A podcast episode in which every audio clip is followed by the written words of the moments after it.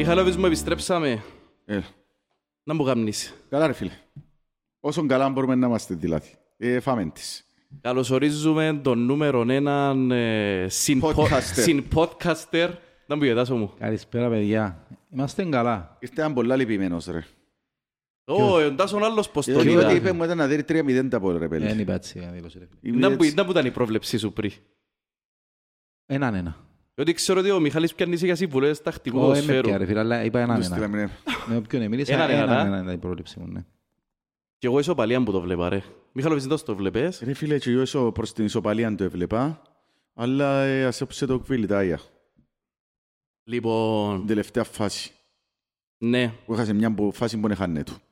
Ναι, θα μπορούσε να τα 2-2 ρε φίλε. Και για μένα μείνουν σύξυλοι ρε πέλη. Πριν να πάμε, πας στο ήταν που ήταν που το μάτσι. Ήταν που μας αξίζε. Βάση αποτελέσματος.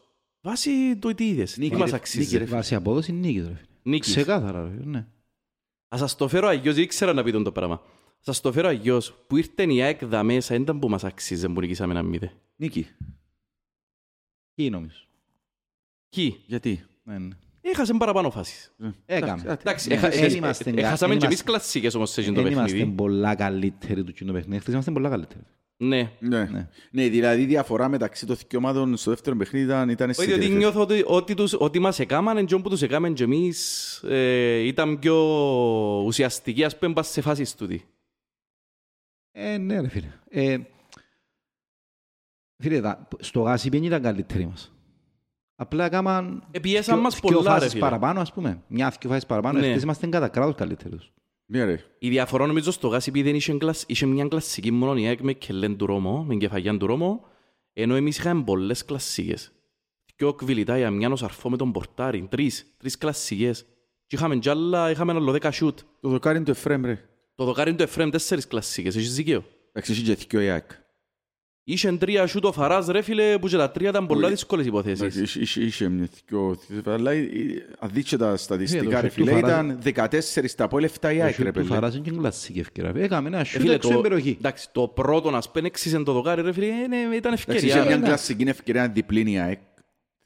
Εν ήταν διπλήν offside, δεύτερη είναι μη γενωμένη. Α, μη γενωμένη η δεύτερη το σιούτ. Αν το πρόσεξα. Ναι ρε φίλε, αυτό ήταν offside το παιχνίδι. Μετά η κεφαλιά του Ξαθού. Είχαμε δυο κλασσικές ευκαιρίες. Όποτε και να πεις έπρεπε εντός των ισοπαλίων. Δεν είναι θέμα ευκαιρία. Είναι θέμα και βλέπεις το παιχνίδι και θεωρείς ότι είσαι καλύτερος ρε φίλε. Ναι. Είναι θέμα ότι προηγήθηκε από προλεπτών και έμεινε πίσω. Ανάγκασες τους. Ήσουν καλύτερος. Μα και εγώ συμφωνώ ότι άξιζε μας η νίκη, αλλά στέκομαι σε εκείνον που πένω προπονητής μας. Δηλαδή ρωτούν τον νιώθεις αδικημένος που το αποτέλεσμα δηλαδή τι αδικημένος. Υπό το ποδόσφαιρο, ας πούμε, μπέζεται όποιος το κερδίσει, κέρδισε το, ποιος το χάσει, έχασε το. Και ειδικά τα ντέρπι... Είπες όμως ότι είναι ευχαριστημένος πριν από ποδόσφαιρο. Και πρέπει να είναι, ρε φίλε. Να το σχολιάσουμε και εκείνο. Και ειδικά τα ντέρπι, ρε, είναι λεπτομέρειες. Δηλαδή, να σας πω τι εννοώ λεπτομέρειες. Δηλαδή, μια αδράνεια δεχτήκαν γκολ που το πρώτο λεπτό και... 1-29 κάτι, ναι. Μετά, ας πούμε, βλέπεις το Φαράς, πιάνει τριπλάρι... τον Αργεντινό μας, θυμίστε μου το όνομα του Φεράρι πίσω, βγάζει σέτρα, φάση είναι η ΑΕΚ έξω. Πρώτη φάση που έκαμε η ΑΕΚ μετά από τέρμα. Μετά θωρείς το Φαράς, τριπλάρι τον πάλι τον Αργεντινό μας, σιούτ με το αριστερό, το εξής είναι το δοκάρι. Μετά ξαναθωρείς το Φαράς, τριπλάρι τον Αργεντινό μας, σιούτ με το αριστερό, κοντά. Έρχεται το τέρμα. Έρχεται το τέρμα της ΑΕΚ. Θωρείς το ότι πρέπει να σας τύχει η κουβέντα ρε. Ήταν το μόνο σημείο το οποίο έκαμε λάθος ο προπονητής μας.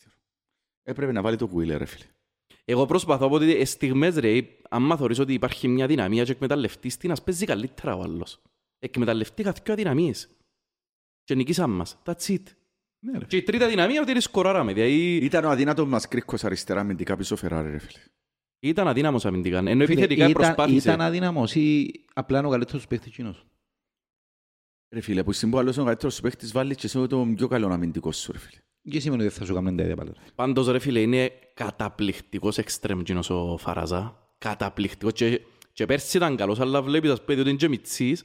Βλέπεις τον πώς αναπτύχθηκε μέσα σε μια χρονιά. Ρε, είναι τρομερός εξτρέμ. Δεξιοπόδαρος, πας σου παίζει και με τα δυο πόδια. Οπότε, ας πάμε για μέ. Ποια ήταν τα στοιχεία που συντελέσα για να έχουμε εντούν την ήττα? Ποια είναι τα στοιχεία? Ναι.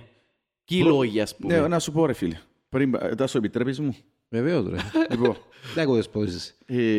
Είναι μαπέτο ή τα οικοδεσπότης ήταν τα που σου κάνεις σήμερα. Πρέπει να το πεις. Μα μετά είναι να πω και πρόβλεψη του ρε κοπές. Όχι ρε φίλε, δεν έχω πάρα πολύ. Να πω και πρόβλεψη του μετά ρε παιδιά. Θα την πούμε, να την πω. Αν δεν πεις. Λοιπόν, να πω τα στοιχεία τα οποία θεωρώ ότι έκριναν το παιχνίδι. Ναι, βεβαίως. Πρώτα, τα εύκολα γκολ που φάμε. Είναι εύκολα τα γκολ που φάμε. Ειδικά το πρώτο γκολ φταίει καταρχήν ο πορτάρις μας, που έκανε μια πολλά δυνατή εξόδων. Πάρα πολλά δυνατή εξόδων. Και μετά παίξα μας βόλεϊ, ρε φίλε. Δεν ήταν γκολ να φάεις. Παίξα μας βόλεϊ, ρε φίλε. Ναι. Ήταν απαράδεκτο τον γκολ που φάμε. Από τη δική μου. Ο Μπέλες έκαμε κάκι στο διόξιμο της μάπας. Και μετά παίξα μας βόλεϊ. Εμείς στην προγένεια το περίμενα από το ΑΠΟΕΛ. Ήταν μεγάλη μου απογοήτευση. Ναι, άλλο. Δεύτερο, η αδυναμία του Φεράρι αριστερά να συγκρατήσει τον Φαράς. Λοιπόν, και τρίτον, ότι χάσαμε εύκολα γκολ. Έτω γιατί. Ναι. Εν τα πάνω κάτω συμφωνείς με Gina Boop. Και να προσθέσω ακόμα ένα... Και θεωρώ ότι το πράγμα παίζει ρόλο σε ένα πρωτάθλημα. Το πρωτάθλημα δεν το κερδίζει πάντα καλύτερο, αλλά κερδίζει το πιο κοινική ομάδα. Ήταν πιο κοινική που μας η ΑΕΚ. Ενώ το ΑΠΟΕΛ περίμενα πιο ισορροπημένο παιχνίδι και πράγματι το ΑΠΟΕΛ ήταν πολλά καλύτερο που είναι ΑΕΚ. Κατά διαστήματα δηλαδή είμαστε πολλά καλύτεροι. Ήταν μια ταχύτητα ήταν κάτω μας η ΑΕΚ. Παρόλα αυτά ήταν κοινική στο τέλειωμα των φάσεων και γενικώς ήταν κοινική η ΑΕΚ στα τελευταία 12-13 παιχνίδι και ο παίζει. Βάλει εύκολα γκολ. Ναι. Και τούτο μπορεί να είναι ένας παράγοντας καθοριστικός, μακάρι να μην είναι καθοριστικός για την ανάδειξη του πρωταθλητή. Ναι. Αυτά είχα να πω. Ο Τάσος να διαφωνήσει μαζί μου, κατάλαβα το. Όχι, δεν θα διαφωνήσω ρε φίλε μαζί σου. Φίλε, το ποδόσφαιρο για μένα είναι στιγμές. Έπαιζες χτες 98 λεπτά για μένα πολλά πολλά καλύτερα από την ΑΕΚ. Όχι σου λέω. Και έβαλες έναν τέρμαν. Όχι σου λέει τη διάρκεια του παιχνίδιου. Αλλά στα πλήστα λεπτά. Τα 60-65 λεπτά. Εντα πόσα θέλεις να είσαι καλύτερος ρε. Έπαιζα εκτός έτρας με τον πρώτο. Ναι. Και ήμουν καλύτερος για μένα κατά κράτος. Και λείπα σου και βασική παίχτης. Ναι. Έκαμα 10 τελικές 7 στο στόχο, νομίζω 14. Έκαμα πολλές ευκαιρίες. Φίλε, εκείνο που λέει στο στόχο, το σιούτ του Φαράς, ας πούμε, δεν θεωρείται φάση στο στόχο, αλλά θεωρείται είναι ευκαιρία, ρε φίλε. Μα και στο στόχο να τις δεις. Ενώ αν σιουτάρει κάποιος που κεντρώνει για πεκλούσιο μορτέ, θεωρείται ευκαιρία στο στόχο. Άρα το τι μετράς στο στόχο και τι όχι. Τάσο μου, διακόπτω εδώ. Είσαι 14 στο ΑΠΟΕΛ με 7 στο στόχο. Είχε 7 η ΑΕΚ με 3 στο στόχο. Δηλαδή τα ούλα. Ναι, αλλά τούτον εννοώ, εν και παίζει ρόλο τι σημαίνει στο στόχο. Αν κάνει σιούτ του Κωνσταντίνοφ με το αριστερό ρεύρο που πήγαινε και πιάσε να πορτάρεις ευκολά, θεωρείται σιούτ στο στόχο. Ναι, εντάξει. Εν πιο κλασσί που γίνει του... Όχι ρε φίλε, κύριε Λέσου. Κατάλαβες τι εννοώ. Άρα το νούμερο κάποτε είναι και είναι αλήθεια. Ναι, σίγουρα, σίγουρα. Εν το τι βλέπεις ρε φίλε, εν το eye test. Έβλεπα έναν από ελεκτές ρε φίλε, το οποίο ήταν για μένα κατά κράτος καλύτερο. Δημιούργησε αρκετές ευκαιρίες και πάρα πολλές προϋποθέσεις και έβαλε γκολ. Ναι. Και με τον Άρη 10 λεπτά έβαλες 3. Ναι. Άρα το να σκοράρω ή να μην σκοράρω, φίλε, είναι πολλά λεπτή γραμμή. Εν και θέλει πολλά για να βάλει, ας πούμε με τον Άρη, ας πούμε, δικαιώσουν 3 γκολ μέσα σε 10 λεπτά. Ό,τι είχαμε μέσα μπήκε, ρε φίλε. Ναι, έτσι είναι, ρε Τάσο. Γι' αυτό έτσι είναι, ρε φίλε, το ποδόσφαιρο, έτσι το βλέπω.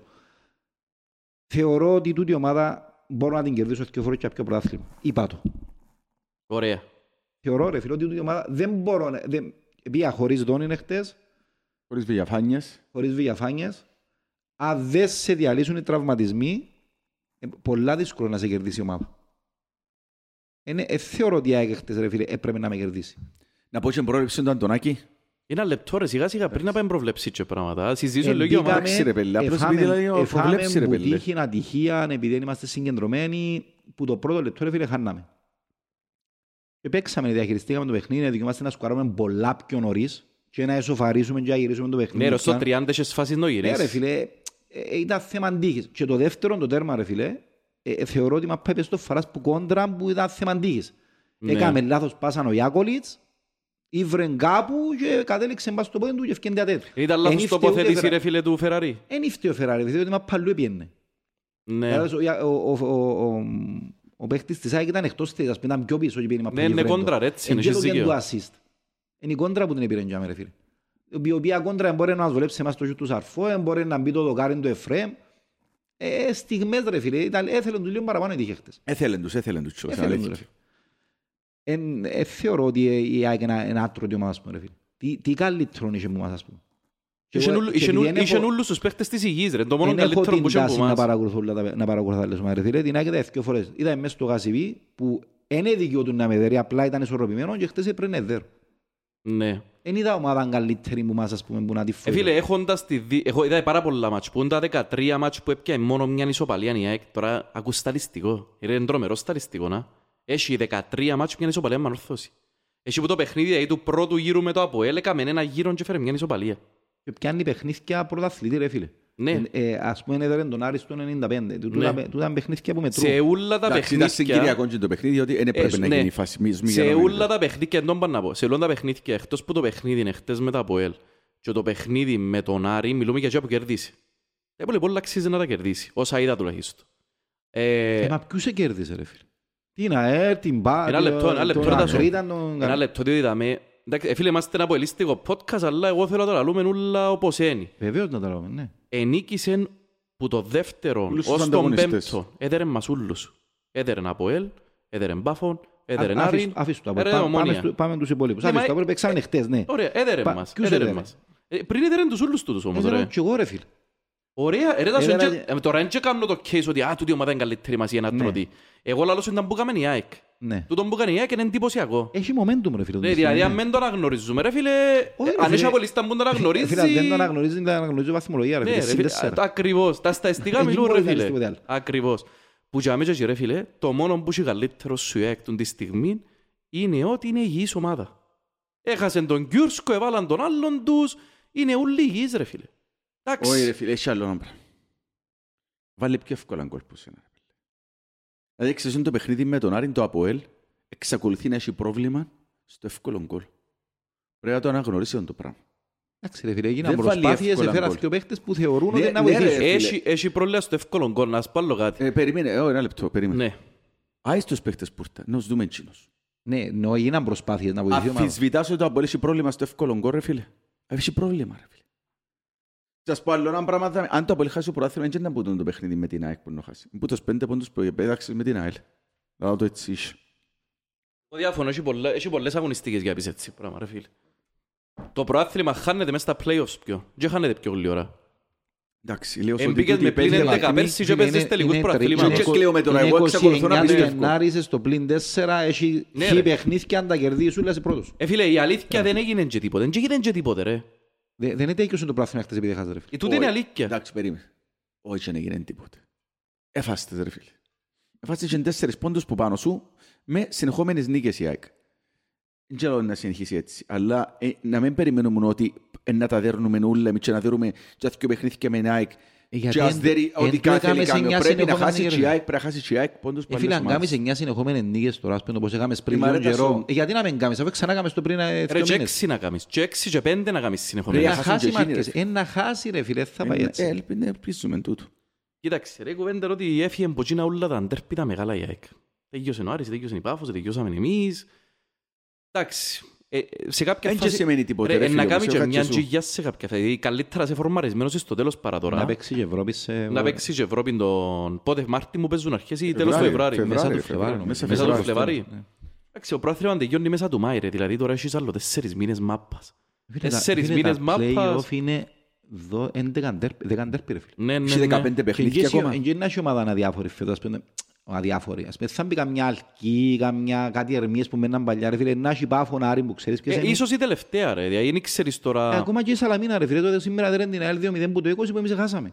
Ναι. Εν έδειξε η Σαλαμίνα ότι είναι ομάδα που να παίξει που είναι καλή ή που μπορεί να κάνει ζήμια. Εν τους κέρδισε και στο κυπέλλο. Τώρα η Σαλαμίνα έφυγε νέχτη τώρα. Η Σαλαμίνα, εντάξει, ναι, νίκησε τους, ήταν πληρωματική φυσικά παραπάνω, αλλά νίκησε τους. Έφυγε νέχτη η Σαλαμίνα τώρα. Όχι, αλλά είναι κοντά. Εν τα χωρέ, δεν έχω ούτε έτοιμο να τσακάρω. Δεν έχω ιδέα. Ρε φίλε, κέρδισες σήμερα την ΑΕΛ, πριν λίον. Εντάσου, είπες πριν λίον ότι εμάς έλειπε μας ο Δόνης. Ήταν που τα πράγματα που ήταν να πω, άλλο ένα πράγμα. Δεν είπα έλειπε μας ο Δόνης, είπα ότι επιάμε μια απουσία, σοβαρές απουσίες, ρε φίλε. Έλειπε ο Δόνης, ο οποίος αν ήταν πολύ πιθανόν να ήταν βασικός. Έλειπε ο Διαφάνιας, αν ήταν πολύ πιθανόν να ήταν βασικός. Ναι. Ήρθε έναν έτοιμος ο Κωνσταντίνοφ. Δηλαδή που ελέγχεται για μένα ο Μιλόγεβιτς, έβαλε Μπεν, ο οποίος ήταν στο 50%. Σοβαρά ρε. Έφυγε εγώ έτσι ονειδά και έτσι μήπε. Διαφωνώ εγώ δάμε. Είδα τον τυχαία και μιλήσαμε. Και εκείνον και ο Μαγέντα. Φίλε, είπε μου ότι σε 2-3 εβδομάδες θα είμαι φουλ έτοιμος. Ναι, αφού φάνηκε το, αφού είσαι υπέρβαρος. Εγώ προκαλώ τον οποιοδήποτε με αγάπη να κάτσουμε να δούμε το μάτσι μαζί και να μου πει εκτός που την κάθετη το Φεράρι, τι άλλο θετικό να κάνουμε στο παιχνίδι. Εγώ διαφωνώ μαζί σου πολλά κιόλας. Ότι είναι παιχταράς, δεν το αφισβήτω. Πόσες φορές το πρώτο ημίχρονο έπιανε η μάπα, εγύριζε και πέφτε μόνος του. Ήταν στην αρχή. Πέτω ρε Μιχάλη, από και εγώ τι θέλω να σχολιάσω πράγματα. Να σχολιάσω, ναι. Και σχολιάζα το με ο Χρήστον και λέει μου «Μα εμπέχταρα, λέω του ρε φίλε, είναι ανέτοιμος». Φαίνεται του ρε φίλε. Είναι ανέτοιμος. Πέτω ρε Μιχάλη, να σχολιάσω. Ποιο πράγματα. Καταρχήν θέλει φυσική κατάσταση, είναι υπερβάρος. Φάνηκε του, είναι υπερβάρος. Ο τύπος 4-5 κιλά πρέπει να χάσει. Άρτε το κάνω εγώ, ήμουν στην κοινή του. Ο fitness instructor Πόντο Μιχαλόβιτς... Λύνει έναν η Σαλαμίνα που την έχτη θέση. Που είναι Απόλλωνας. Δεύτερο ρε φίλε, αν εξαιρέσουμε λίγο την αρχή, εγώ νομίζω είδα κάποια πράγματα μαζί του που δείχνουν ότι εμπαίχτης πόσοι προοπτικές στο κράτημα της μάπας, η άνεση πόσοι με την μάπα μπας στα πόθηκια του. Φίλε, μα πρέπει να είμαστε βλάκια να αφισβητήσουν τον πράγμα. Εν και είναι άγνωστος παίχτης, εγώ έχω εικόνα και από τον Γάβρον και από τον Ερυθρόν. Έχω εικόνα του παίχτη ποιος είναι. Ότι εμπαίχταρας ξέρεις το. Εγώ είπα το θέμα είναι ετοιμότητας. Παίζουν τέρπι τίτλου ρε φίλε και βάλω παίχτη ο οποίος για μένα ο παίχτης εχτήθηκε χτες. Να σου πω ρε περίμενε. Φίλε, θυμούμε μέχρι το 35 3-4 φορές έπιανε τη μάπα, εγύριζε και στο πρώτο τσατσάρισμα. Εσύ πιστεύεις ότι ήταν καλός ρε. Φίλε, εγώ θεωρώ ότι ήταν τραγικός. Φάνηκε μου ότι δεν είχε ακόμα condition ο τύπος, αλλά καταλαβαίνω ότι ο Μιλόγεβιτς πιάνε να παλιτώνει τον καλά. Ασχέτως που έβαλε και τον κόλο, τον καλά είναι καλός στον ανοιχτό χώρο. Εγώ ήταν εντελώς διαφορετικά τα πράγματα. Στο πρώτο ημίχρονο ρε φίλε, έπαιξες που το 5 ως το 30 ήσουν καταπληκτικός. Γιατί ήσουν καταπληκτικός? Διότι εκλείαν το σαρφό και έβρισκε χώρους ο Μπεν και ήταν ο μόνος που έπαιζε κάθε τον ποδόσφαιρο. Ο μόνος. Και συγκλίναν οι δυο οι εξτρέμς σου. Ρε το πρόβλημα γιατί δεν σκοράραμε χτες ρε. Και μόνο η φάση που χάσαν ο Κβιλιτάγια. Δεν σκοράραμε διότι ο Εφρέμ όποτε έπιανε, ενώ έκαναν ωραίες κινήσεις και ο Εφρέμ και ο Ντάρσιο. Όποτε έπιανε τη μάπα ο Εφρέμ έκαναν λάθος πόντο touch. Εντάξει, δε πόσες φορές το έδωκαν τη μάπα και στο πρώτο touch εφεύκαν του. Λοιπόν, και διότι ρε φίλον Τάρσιο όποτε έπιανε πασάρισκαν προς τα πίσω. Εκτός που τη μιαν που δεν τον περίμενα, λες ότι είναι μπασάρι αλλού και τάισαν του την τρίπλα και φκήκαν η φάση. Ο Μπέν ήταν ο μόνος που παίζε κάθε τον ποδόσφαιρο ως το 30, βοήθησε πολλά την ομάδα και γι' αυτόν και ο Κβιλιτάγια είχε τους χώρους και μπορούσε να κατεβάσει μάπαν και δόκι του Μπέν και ο Μπέν έσπαζε την έπαιζε κάθετα. Ως το 30 που κουράστηκε ο Μπέν, ετέγιωσε το μήχρονο μας. Μετά έπαιξαμε άλλο 10 λεπτά, κουράστηκε ο Μπέν, ετέγιωσε η ομάδα. Ως το 60 που φάνηκε ο τέρμα, η ομάδα αποσπάστηκε, ήταν αλλαγή ο Μπέν. Και παίξε μετά που βάλαμε τέρμα. That's it. Για μένα ρε φίλε ήταν ο παίχτης μετά από τον Κβιλιτάγια που τράβησε από εκείνους τους επιθετικογενείς. Άρεσε μου εμένα. Και κράτημα και κάθε τον παιχνίδι. Φίλε, είχα εικόνα. Είδα ρε φίλε αστημιότυπα του ανθρώπου. Προσπάθησα να δω όση παραπάνω ώρα είσαι μες στο YouTube που τα μάτς του. Εν είχες εικόνα του τον παίχτη. Ότι εικόνα είχα ήταν από δεξιά ρε φίλε του Μπεν. Εν είχα εικόνα να παίζει επιθετικός ή πίσω από επιθετικό. Εγώ είπα ότι παίζαμε τέρπι του και έβαλε έναν παίχτη μέσα ο οποίος δεν μπορούσε να βοηθήσει για μένα ανασταλτικά πρώτον. Διότι φίλε εκείνους ας πούμε οι παίχτες τους ρε φίλε δεν σταμάτησαν να βγουν. Ασχέτως πως εμείς έκαμε ας την επικίνδυνη γιατί είχαμε ποιότητα. Δεν σταμάτησαν να βγουν. Δεν μπορούσε να βοηθήσει ανασταλτικά και στα πρώτα τσατσαρίσματα ρε φίλε έπεφτε. Όχι γιατί είναι καλός.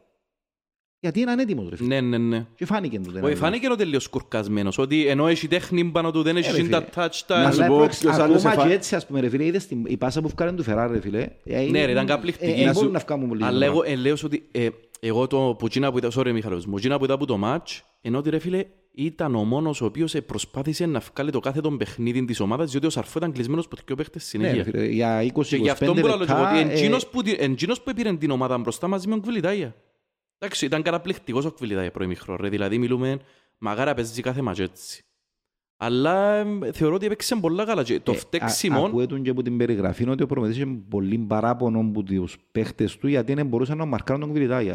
Ναι. Αφού ακούτουν, ήταν ξεκάθαρο ότι... Και φαίνεται του. Αλλά ρε φίλε, πραγματικά πιστεύω ότι αν είχα το δόν είναι χτες, εντάξει τώρα το αν σπήραν το Γιόνι Βλαστήσεν, αλλά αν είχα το δόν είναι χτες, δηλαδή έναν αθλητικό εξτρέμ ρε φίλε, που να μπορεί να πιέ τη μάπα να ισώσει, που να μπορεί να τρέξει, να βάλει πίεση, είναι το ίδιο ρε φίλε, ο Ντάρσιο όπως και το κάνεις δεν είναι το ίδιο ρε φίλε. Να προσθέσω άλλο ένα πράγμα ρε παιδιά. Δεν είναι μόνο με έναν παίχτη σκουρκασμένο που παίξαμε χτες, είμαι θυκιό. Το Εφραίμ ρε. Όχι, όχι. Ο Κωνσταντίνοφ. Ο άνθρωπος... Εν νιώσα λευκάλεν τώρα. Ρε φίλε, εν είχε το condition ακόμα για να βγάλει εντά λεπτό. Εν σκουρκασμένο, φίλε, διαφωνώ. Ούτε εγώ τον είδα. Βοήθησε πάρα πολλά στην οργάνωση του αγώνα. Αν και μόλις που είδα την εντεκάδα είπα ότι ελπίζω να μην την πάθουμε και βάλουν τον ανέτοιμο. Μιλώ για το μέσο αμυντικό κομμάτι. Ότι ακόμα ο άνθρωπος είναι πια φτάσει στο full condition. Αλλά η ποιότητα του είναι πολύ. Μα φάνηκε διαφορά χτες ολόκληρη. Γι' αυτό και σταμάτησε να...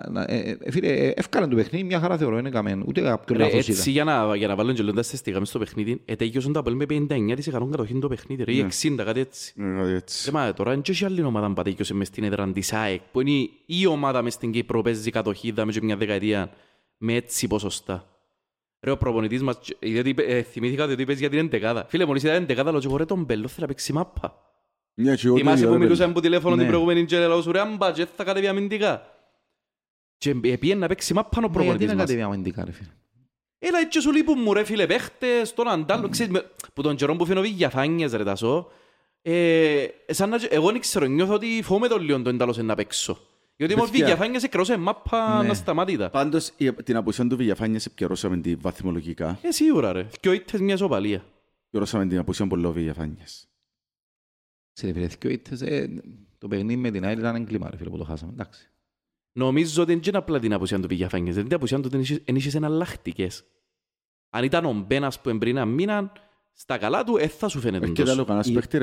Οι βασικοί μας που τις αλλαγές, που τους μη βασικούς, ρε φίλε, θεωρώ ότι μεγάλη η διαφορά στην ποιότητα. Ναι. Γι' αυτό φαίνεται μόλις λείψει κάποιος. Ναι, ρε, ναι, ναι. Κατάλαβες να μου εννοώ. Ενώ η ΑΕΚ, ας πούμε... Λείπει ο Δόνης, ας πούμε, ρε φίλε, και λαλείς ποιον να βάλει. Ναι. Βάλει ο Ντάρσιο, λαλείς, εντάξει, ένας παίχτης soft, ίσως, πάει... Εν έχεις καμπανεβάσματα στην απόδοση του. Αλλά ούτε να παίξει. Ούτε πολλά καλός είναι, αλλά ούτε και πολλά έξι πράγματα περιμένεις. Ενώ που το δω, ας πούμε, βγάλει και το κάτι παραπάνω, ας πούμε, κάποτε και... Καμία και παραπάνω λάθη που γίνουν που πρέπει, αλλά ρε φίλε, έχεις τους για τις στιγμές τους παίχτες. Ακριβώς. Γι' αυτόν και είπα με τον Μπεν, ας πούμε, ίσως να μην έπρεπε να ξεκινήσει, να ξεκινήσουμε πιο έτοιμους παίχτες. Εντάξει. Για μένα με άλλο... Μιλούμε εκ των υστέρων, ρε φίλε, και απλά... Για μένα με άλλος σαπρές ήταν ότι δεν έβαλαν τον Μαρκίν. Καταλαβαίνω το γιατί δεν τον έβαλαν. Καταλαβαίνω το απόλυτα. Αλλά ήταν surprise ρε φίλ. Και εγώ ένιωθα διότι βλέποντας τον Εφραίμ... Φίλε, για μένα ο Εφραίμ ήταν τραγικός προχτές.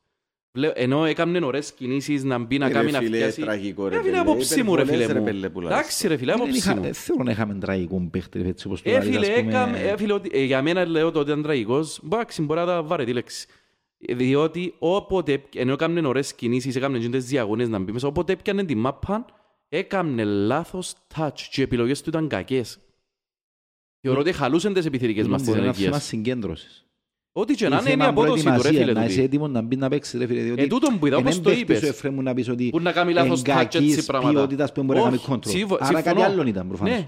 Ήταν άγχος, ήταν νεύρα. Μπορεί να τον που είπες, η συγκέντρωση του. Είναι η ψυχολογία που το πρόλεπτο επειδή φάμε το. Διότι ρε φίλε πάει να παίξεις στη λάγκα ρε φίλε. Που είπε και ο Μιχάλης ότι κάτι που είπε πριν. Φίλε θεωρώ ότι όταν βάλεις έναν τέρμα ρε φίλε για να μην κερδίσεις σημαίνει έχεις πρόβλημα στην αμήνα. Όχι στην επίθεση. Ναι. Έβαλα τέρμα ρε φίλε. Στο 80, στο 85 έβαλα τέρμα. Σωστό. Αν δεν έτρωα θα κέρδιζα 0-1. Άρα θεωρώ ότι το πρόβλημα είναι ότι χάσαμε και την ισορροπία μέσω αμυντικά που είχαμε. Μας έκαναν ευκαιρίες ρε φίλε. Θέλαν άδεια τώρα. Χτες ας πούμε και έκαναν μας ευκαιρίες. Μα να σου κάνει ρε τα σόγια. Αναγκαστικά εγώ να ανοιχτώ γιατί είχαν από πρόλεπτο. Πολύ πιθανό. Α, δηλαδή λαλείς και εσύ ότι μπορούμε να μπαίναμε έτσι. Μπορούμε ήταν το πλάνο ρε φίλε, ναι. Και μετά υποχρεώθηκε να παίξει έτσι. Εν και ξέρεις, όταν μπεις το πρόλεπτο φάιστερ μαρβές σημαίνει ότι είσαι στο μυαλό σου επίες τράβει. Σωστό, σωστό. Επάντως ρε φίλε, φάμε το τέρμα. Έμπρα από τα πράγματα μου αρέσει μπας στον προϊόντιο, φάμε το τέρμα και ήταν έκφραστος. Και πώς έγινε, έκαμε έτσι. Ναι, ανέκφραστος. Δεν είπε, δεν έκαμε, δεν εφώναξε. Εντάξει. Η ψυχραιμία είναι σημαντική πολλά ρε. Άλλο έναν πράγμα που Τώρα εγώ λέω τα πράγματα που μου αρέσαν, έχουν πολλά πράγματα που μου αρέσαν από το παιχνίδι, αλλά να πω, αλλά ένα πράγμα που μου αρέσει, ρε σε τάπο, ρε φίλε. Δηλαδή σε ομάδα που μπορείς να σου κάνεις οποιαδήποτε ανατροπή, έχεις τρομερή ποιότητα, έχεις προπονητάραν. Γιατί ρε φίλε να φάεις το δεύτερο τέρμα από το 60 και να τα παραιτήσεις ψυχολογικά. Εγώ νιώσα ότι η ομάδα παραιτήσαν τα ψυχολογικά στο τέρμα των τον καλά. Ειλικρινά. Είχαμε αρνητικά, ναι. Δεν ξέρω αν δεν βοήθησε ο Μιλόγεβιτς, διότι αν είσαι στο είπε, ρε φίλε, θωρείς παραπάνω πράγματα. Ναι ρε, τούτον, ναι. Στην τηλεόραση, ρε φίλε, και βλέπεις. Δεν μπορείς να δεις τις αντιδράσεις. Ναι, θωρείς τις αντιδράσεις του προμηθητή, ειδικά στο γάσι που είμαστε κοντά στην πάγκο, βλέπεις ότι ο προμηθητής σας βοηθά. Εχτες δεν ξέρεις αν βοήθησε, αν δεν βοήθησε. Μπορεί να πανεκοβλήθηκε και εκείνος, μπορεί να τα χάσει και εκείνος. Δεν ξέρω, αφού δεν βλέπαμε κάτι. Το μόνο που είδα ήταν ότι ήταν ανέκφραστο μόλις το φάμε. Ναι. Ναι. Ας πούμε, για μένα ελέγχονται και τρία πράγματα, ρε φίλε, χωρίς να σημαίνει ότι ο Μιλόγεβιτς δεν μας κάνει, για όνομα του Θεού. Την κουβέντα με τον Μπέμπ μου είπα ισχύει, ρε φίλε, είναι η άποψή μου. Okay. Ας πούμε, βάλω τέρμα στο 85 και ναι. Ξέρω ότι έχω 10 λεπτά γεμάτα τουλάχιστον. Ναι. Και διά οδηγίες του Ντουβάλι, ναι, να πάει να γίνει επιθετικός. Ναι. Κάρτον και βάρτον Μάριον Ηλία. Αφού το ίδιο πράγμα είναι υπάρχει. Okay. Τουλάχιστον ο Μάριος ήταν την πια μέσα στο κουτί, ρε φίλε, μπορεί να γυρίσει, μπορεί να είσαι τυχερός, μπορεί, είναι επιθετικός. Γιατί παίρνεις το στόπερ επιθετικό και αφού είσαι αλλαγή είναι την κάμνης.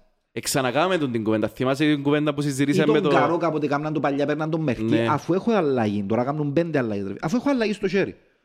Βάλα το. Φκάρ τον στόπερ, αφού... γιατί να πάει ο στόπερ επιθετικός και να με βάλω τον επιθετικό μέσα. Okay. Να το φόντω και παραπάνω ρε φίλε. Ας πούμε, το βάλει πιάνε σε κάποια φάση με ράχει την πόρτα και δεν ξέρει τι να την κάνει. Ναι, ναι, διότι ναι. Είναι η δουλειά του προφανώς. Και πόσο πιο καλός κεφαλοσφαιριστής είναι, εντάξει, και ο μέτρα ρε φίλε, και διαφωνώ, και ο Μάρος είναι ψηλό ρε φίλε. Όταν θωρείς επιθετικό μέσα στο κουτί ρε φίλε, φοάσαι. Ναι. Όταν δεις το στόπερ ρε φίλε... Φίλε, θηρίω ρε φίλον, βάλε, ναι, δεν διαφωνώ. Εμένα ναι μ' άρεσε το ότι, εντάξει, δεν μπορείς να συγκρίσεις προπονητές τώρα, ούτε να πω ένας είναι καλύτερος που άλλον, απλά... Είπα, ξασυζήσαν το εγώ και εσύ το πρώτο, θυμάσαι το μάτσο με την ΑΕΛ που ήταν 1-1 και έβαλαν το Χρήση Ζιώνα και η ομάδα έπαιζε μαπαστρωτή ως το 95. Ο πίτσε σου ρε φίλε, εντάξει, είσαι και τους παίχτες να το κάνεις, είσαι και τους παίχτες 3 χρόνια ο προπονητής, καλός. Μ' άρεσε ρε φίλε, ότι ευκάλ λαμπακές, να μπουν ως πίσω όμως ρε φίλε, ή έτσι ώρα, έτσι λόγια. Εν και θέμα ρόστερ, έχεις κφινιτάγια, δβάλι και έβαλαν και μαγέντα μετά. Ο Σαφώ ήταν ψοφισμένος, ο Κότσοφ ήταν ψοφισμένος, ποιος ήταν να κουβαλήσει η μάπα. Είχε και τρεις ψηλούς που μπορούσαν να κάνεις το πράγμα νύχτες.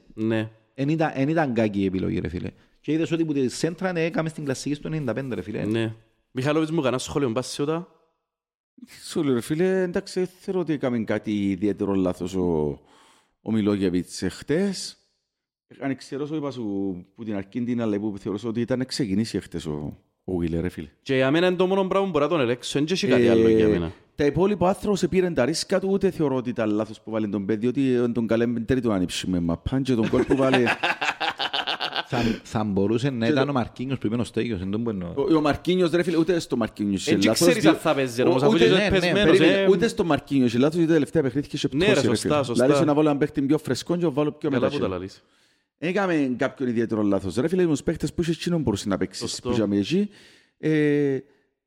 Φαίνεται ότι και λαλό το ΑΠΟΕΛ πρέπει να φέρει ακόμα έναν παίχτη. Ναι, ρε Μιχάλη. Να μην ποθηκώ. Δεν ξέρω αν μπορεί να γίνει και στην αμυνά. Φίλε, θέλεις έναν παίκτη στον άξονα. Ξεκάθαρα. Ξεκάθαρα θέλεις παίκτη στον άξονα. Διότι, πες ότι να πιάσει conditions σιγά σιγά ο Μπέν, εντάξει, αφού θεωρείς ότι ο Μαρκίνιος αριστερά ψοφισμένος.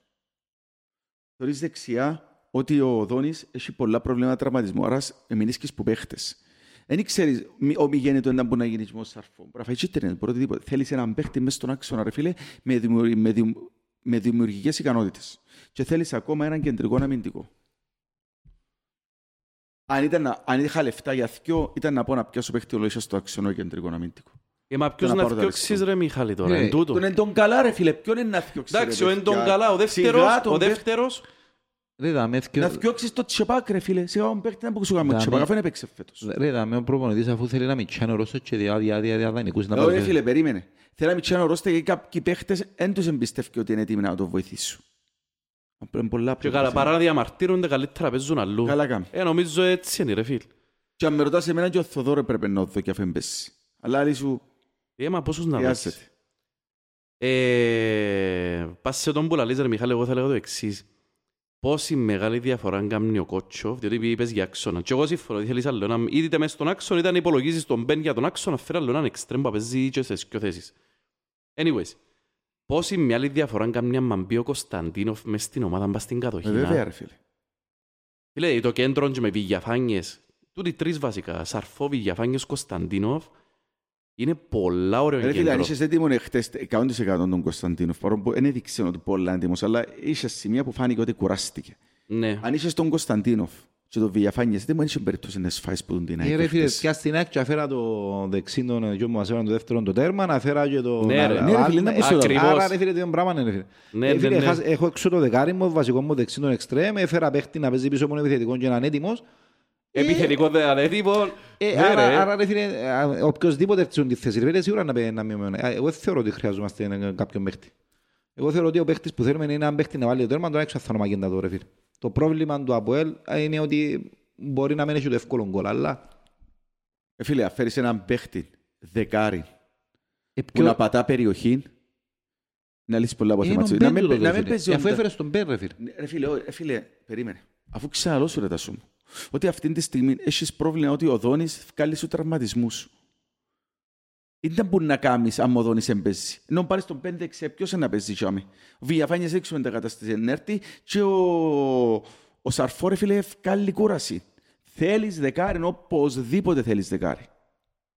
Και εγώ συμφωνώ βασίσου τώρα. Οπωσδήποτε. Αλλά εμείς θα λέω σου, αμένε δεκάρι και υπολογίζει τον Μπεν. Φέρε παίχτη στα άκρα. Ναι, φέρε άλλο έναν πας στα άκρα για μένα.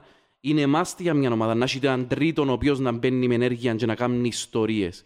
Αθυμήθου πέρσι πόσο καλά ήταν ο Κυπρέος μας πέρσι μπαίνει αλλαγή ρε φίλε και προκαλούσε πανικό. Ναι ρε, πας τες αμήνες. Δεν ξέρω αν μπορώ τον επαναφέρει πατσίον το επίπεδο να πούμε.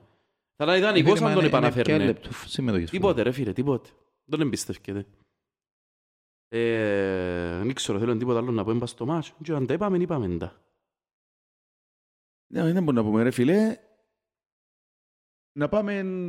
Να πάμε ακόμα μια... Δεν θα πω πρόβλεψη ρε φίλε, αλλά... Όχι πρόβλεψη ρε. Από κάτι στο αγωνιστικό, αφού πριν αλλάξουμε... Ναι ρε, πέτω καλό. Με αγάπη είναι να το πω. Θεωρώ.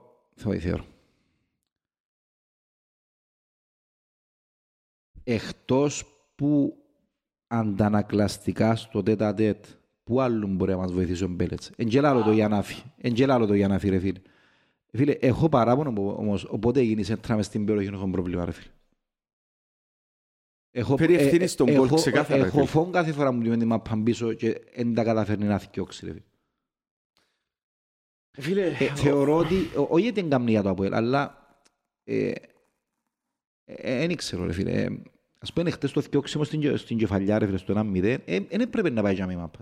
Σίγουρα να πρέπει να πάει ρε φίλε. Έχει ευθύνη ρε φίλε. Κοιτάξτε ρε, εγώ θεωρώ ότι γίναν 3 λάθη. Εμείς έκαναμε 30 μεταβιβάσεις που φάουλ, κόρνερ, σέντρες που απλά αξιόμαστε στην περιοχή ρε φίλε και ο πορτάρις τους.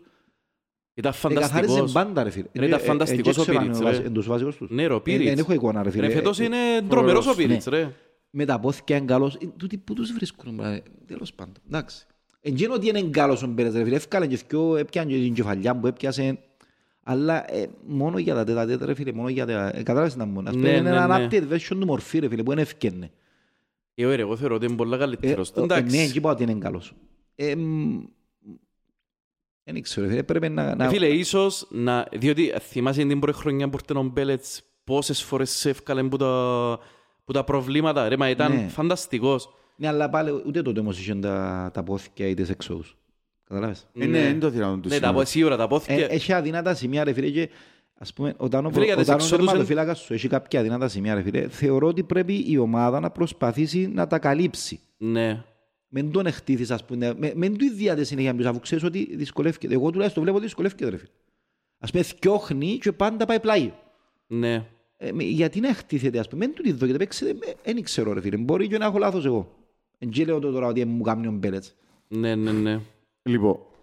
Ρε, sorry, για να πω κάτι για την φάση. Εγώ θεωρώ ότι είναι τρία τα λάθη που γίνανε πας σε την φάση. Πρώτον, έγινε τον αφήνει να κάνει κεφαγιά ψάρακιν προς τα πίσω των κοντών των επιθετικών της ΑΕΚ που τους σκιώ. Δεύτερον, έκαμε το λάθος ο Μπέλετς, ναι, έπρεπε να θκιώξει είτε πολλά μακριά, είτε πολλά πλάγια. Τρίτον, Εντάξει, καλώς ρε κοπέγια, έρχεται εκείνον το κοπελού, ευκάλλει την πάσα με την κεφαγιά και οι δυο μας οι αμυντικοί μπαίνουν και οι δυο μες στο κέντρο της πόρτας. Έφτεν και άμυνα και αμερούλη, η ομάδα που φταίνει. Είχες κακή τοποθέτηση ρε φίλε. Η τοποθέτηση ήταν σωστή. Τώρα, πριν τελειώσει το παιχνίδι, και με πολλά γλυκά κάνουμε προβλέψεις. Αλλά, αν έμπαινε εκείνον τον κόλ του Κβιλετά να μιλούσαν από διαφορετική φάση, να πεις τώρα τι ένας τέσσερις, ναι ρε φίλε. Όχι, στον έναν είναι πιο εύκολο, έναν παιχνίδι να κερδίσεις, το λοιπόν, έχει ένα μικρό προβάδισμα αυτή τη στιγμή η ΑΕΚ και ο πρόθλημα. Δεν σημαίνει απολύτως τίποτα, έχει πάρα πολλά παιχνίδια, αλλά επειδή θεωρούν να μην χάνουν εύκολα πόντους, πλέον δεν έχεις την πολυτέλεια να ξανακάμεις έναν παιχνίδι όπως έκαμες με την ΑΕΛ, ρε φίλε. Φυσικά, ο Αντωνάκης εχθές είχε μια πρόβλεψη. Λαλή μου, δεν ξέρω, φίλε, είπα το γελαιότερο χτες, ρε φίλε, η προβλέψη ήταν πούτσο, γιατί είπε μου ήταν να το πιάει, είπε μου ήταν να πιάει, ποιά μου ήταν να πιάει το Μουντιάλ. Ο Αντώνης. Ναι, είπε ήταν σίγουρος να πιάει η Γαλλία. Ναι, η Γαλλία, ναι. Εντάξει ρε μεγάλε, όλοι ήταν σίγουρος να πιάει η Γαλλία. Αλλά ο Αντωνάκης είπε μου, και ξέρει, μπορεί να πέσει μέσα ρε, λαλή μου, ρε λαλή μου. Και ήταν σωστός ας τούτο. Λαλή μου, η ΑΕΚ αυτή τη στιγμή παίζει στο 100%. Και σου παίζεις το 60%. Δεν ξέρω αν πες το 60%, πρέπει να πες το 70%. Το λοιπόν, τούτη ΑΕΚ θα πια λέει μου πρωτάθλημα. Το ΑΠΟΕΛ θα το πιάσει λέει μου το πρωτάθλημα. Λέει. Γιατί η ΑΕΚ δεν μπορεί να συνεχίσει να κάνει την πορεία και είπαμε το σταυρί του το. Και το ΑΠΟΕΛ έχει μεγάλα πιθανότητες βελτίωσης. Έχει περιθώρια βελτίωσης. Η ΑΕΚ θεωρώ ότι δεν έχει άλλα περιθώρια. Όχι, θεωρώ ότι η ΑΕΚ δεν θα συνεχίσει να συζητήσει το επίπεδο, να χάσει πόντους. Ναι, το θέμα είναι να μην πετάξει και σου άλλους πώς παίξεις με την ΑΕΛ, ρε φίλε. Γιατί για μένα πετάξαμε 5 ολόκληρους πόντους με την ΑΕΛ που είναι ομάδα και σου κόψει 5 πόντους προς το πράθλημα, ρε φίλε. Συμφωνώ, ρε φίλε. Αλλά κάθε χρόνο ουλές οι ομάδες έχουν το πράγμα. Βρίσκει το κακό στους δαίμονας. Ναι ρε, θέμα συγκυριών. Φέτος ήταν η ΑΕΛ, κάποιους είναι η Σαλαμίνα. Άλλους μπορεί να ήταν ο Ολυμπιακός του Απόλλωνα και την χρονιά δύο φορές έφερε δύο χι. Έτσι είναι ρε φίλε. Γι' αυτό είναι ποδόσφαιρο. Κοιτάξτε ρε. Καταρχήν έχει άλλο 15 μάτς, 15 επί 3, 45. Πόσους βαθμούς έχουμε τώρα? 4 πόντους διαφορά. Πόσους βαθμούς έχουμε εμείς? 50 με 46 νομίζω. Έχουμε ένα λότο σου να πιάνε. Έχω 46 σε άλλο 45 διαθέσιμο ρε φίλε. Ακριβώς. Περίμενε, έχει και 45 πάφος. 46 νομίζω πάθος τώρα, ρε. Μαζί μας. Ναι, ήταν έναν πόντον πίσω, ρε Τάσο. 46 πάθος τώρα. Αν τα λαλώ καλά, δεν τα έχουν μπροστά. Ναι, μπορεί. Που και αμέτια εκεί, ρε. Δηλαδή, αλλή μόνο να πεις, α, μάνα μου, χάσαμε το και τον αντάλλο. Εν το χάσαμε. 45 πάθος, 46 χάσαμε τώρα, φίλε. 45 πάθος. Δεν είπα, όχι, λαλώ σου, εγώ μιλώ, ρε, τώρα. Εν και κατηγορώ η λαλώ σας ότι είναι υπέτετσι. Απλά τώρα, εσύ πολλούς που πας, είναι, μάνα μου, είναι τα εκεν τούτη, είναι τα μου να κάνει. Όχι, ρε, φίλε, εντάξει, έχει έναν προβάδισμα. Έχει. Τώρα εφαβορεί, έχει ο προβάδισμα. Ρε φίλε, και φαίνεται πολλά δυνατή τώρα. Εγώ είπα τα σου προηγούμενο, 40-30-30. Ωραία. Μπορώ να συμφωνώ κιόλας. 46-30, εμείς 30 πάφους. Κάρτε που την εξίωση ότι είμαστε τα πόλη και κάναμε τρομερές ανατροπές. Μεσούν τη δεκαετία. Κάρτε το, πρέπει να μιλήσουμε κάτι για εκείνο. Άιστε το έξω εξίωση. Είναι 4 πόντι, επίες μες στην έδρα να τους έπαιξες τους μάπαν. Εντάξει, έκαμε στους πράγματα που δεν έκαμε κανένας. Λοιπόν, επέρασες μια κοιλιά τον ένα μήνα που είχες σοβαρούς τραυματισμούς μεσοεπιθετικά, εντάξει, και δεν μπορούσες να σκοράρεις. Έρχονται πίσω, η ομάδα θα ανεβεί. Ρε φίλε, ούλα παίζονται. That's it. Ναι. Φίλε, θεωρώ ότι έκαμε κοιλιά το Απόελ. Κοιλιά κάνει μια ομάδα που δεν μπορεί να παίξει ποδόσφαιρο, δεν μπορεί να επιβληθεί, δεν μπορεί να κάνει ευκαιρίες, δεν μπορεί. Κάμε κοιλιά. Φίλε, το Απόελ έκαμε χτες 5 κλασσικές. 14 τελικές, άρα εθρούνται κάμεν κοιλιάρ. Όχι για μπασί απόδοση. Είναι και θέμα timing κάποτε. Ναι, σωστά. Και διαφωνώ τις 40%. Φίλε, δεν είναι... Πέτω ρε, Τάσο μου, πέτω. Ωραία φίλε, διαφωνώ. Συμφωνώ με την κουβέντα μου. Θεωρώ ότι η ΑΕΚ είναι στο μάξιμουμ της απόδοσης. Δεν μπορεί να πιάει κάτι παραπάνω από οποιοδήποτε παίχτη. Ενώ εγώ, φίλε, έπαιζα τους με 3-4 βασικές απουσίες. Με τον Μπεν Μισόν, με τον Βηγιαφάνιας έξω, με τον Δόνιν έξω, θεωρώ ότι είμαστε πρώτο φαβορείο από το άθλημα. Φίλε, έπαιζαν Τάλσιο Εφραίμ με εξτρέμ, ας πούμε. Και δεκάριν τον παιδί, είναι αλήθεια τούτο. Είναι και ψέματα. Ο Τάλσιο εχτες Εφάνηκε για άλλη μια φορά ότι είναι ο πιο αδυνατός μας παίχτης, ρε φίλε. Επιθετικά. Εφάνηκε, ρε παιδική. Διότι αμυντικά που δεν τους αφήκαν να κάνουν τίποτα. Τα πράγματα όπως είναι, ρε φίλε. Εν είναι παίχτης για την δεκατάτος μες τα πω, ρε φίλε. Δεν είναι, εντάξει. Ρισκεί την ομάδα, δεν είναι. Δεν ήταν ποτέ όμως αρνητικός, ρε φίλε. Ενώ έχεις κάποιους άλλους, ρε φίλε, που λες ότι είναι πιο ποιοτικοί και είναι αρνητικοί στο overall μες στο γήπεδο. Εντάξει, φίλε, είναι για την δεκατάτος. Χωρίς να διαφωνώ στο ότι δεν είναι για την δεκατάτος του ΑΠΟΕΛ. Δεν διαφωνώ. Αλλά καλά που τα λαλείς. Εν είναι αρνητικός, ρε φίλε. Εν ήταν ποτέ αρνητικός, ήταν ποτέ αδιάφορος. Και ίσως είναι και ένας λόγος που είναι πάντα βασικός. Ναι. Φαντάζομαι ότι αν είναι φουλ το ΑΠΟΕΛ θα βασικός. Να μπιμπέμβει διαφάνειες, ναι. Αφού δεν ήταν ούτε αν ήταν διαφάνειες, δεν ήταν ο άνθρωπος, ρε. Θυμάσαι, όταν ήταν διαφάνειες ήταν έξω στον πάγκο. Και έμπαιρνε και διάν ενέργεια τελευταίων 25 λεπτών, ας πούμε. Δεν είναι αρνητικό, ρε. Δεν είναι ποτέ αδιάφορο. Έχεις δίκιο μπας εδώ. Πόσο φταίξιμο δίνουμε το Κβιλιτάγια για την ΙΤΑ. Τώρα ρωτώ σας τις ερωτήσεις που να σας ρωτήσω κάθε αποελίστας, ας πούμε. Συζητιούνται τα πράγματα. Έτσι στους κοιό. Στέρισε μου την ισοπαλία, ρε φίλε. Έχει πάχτες που μαλώνω με ένα φίλο μου. Φίλε, όχι να πω, ήταν σώμα.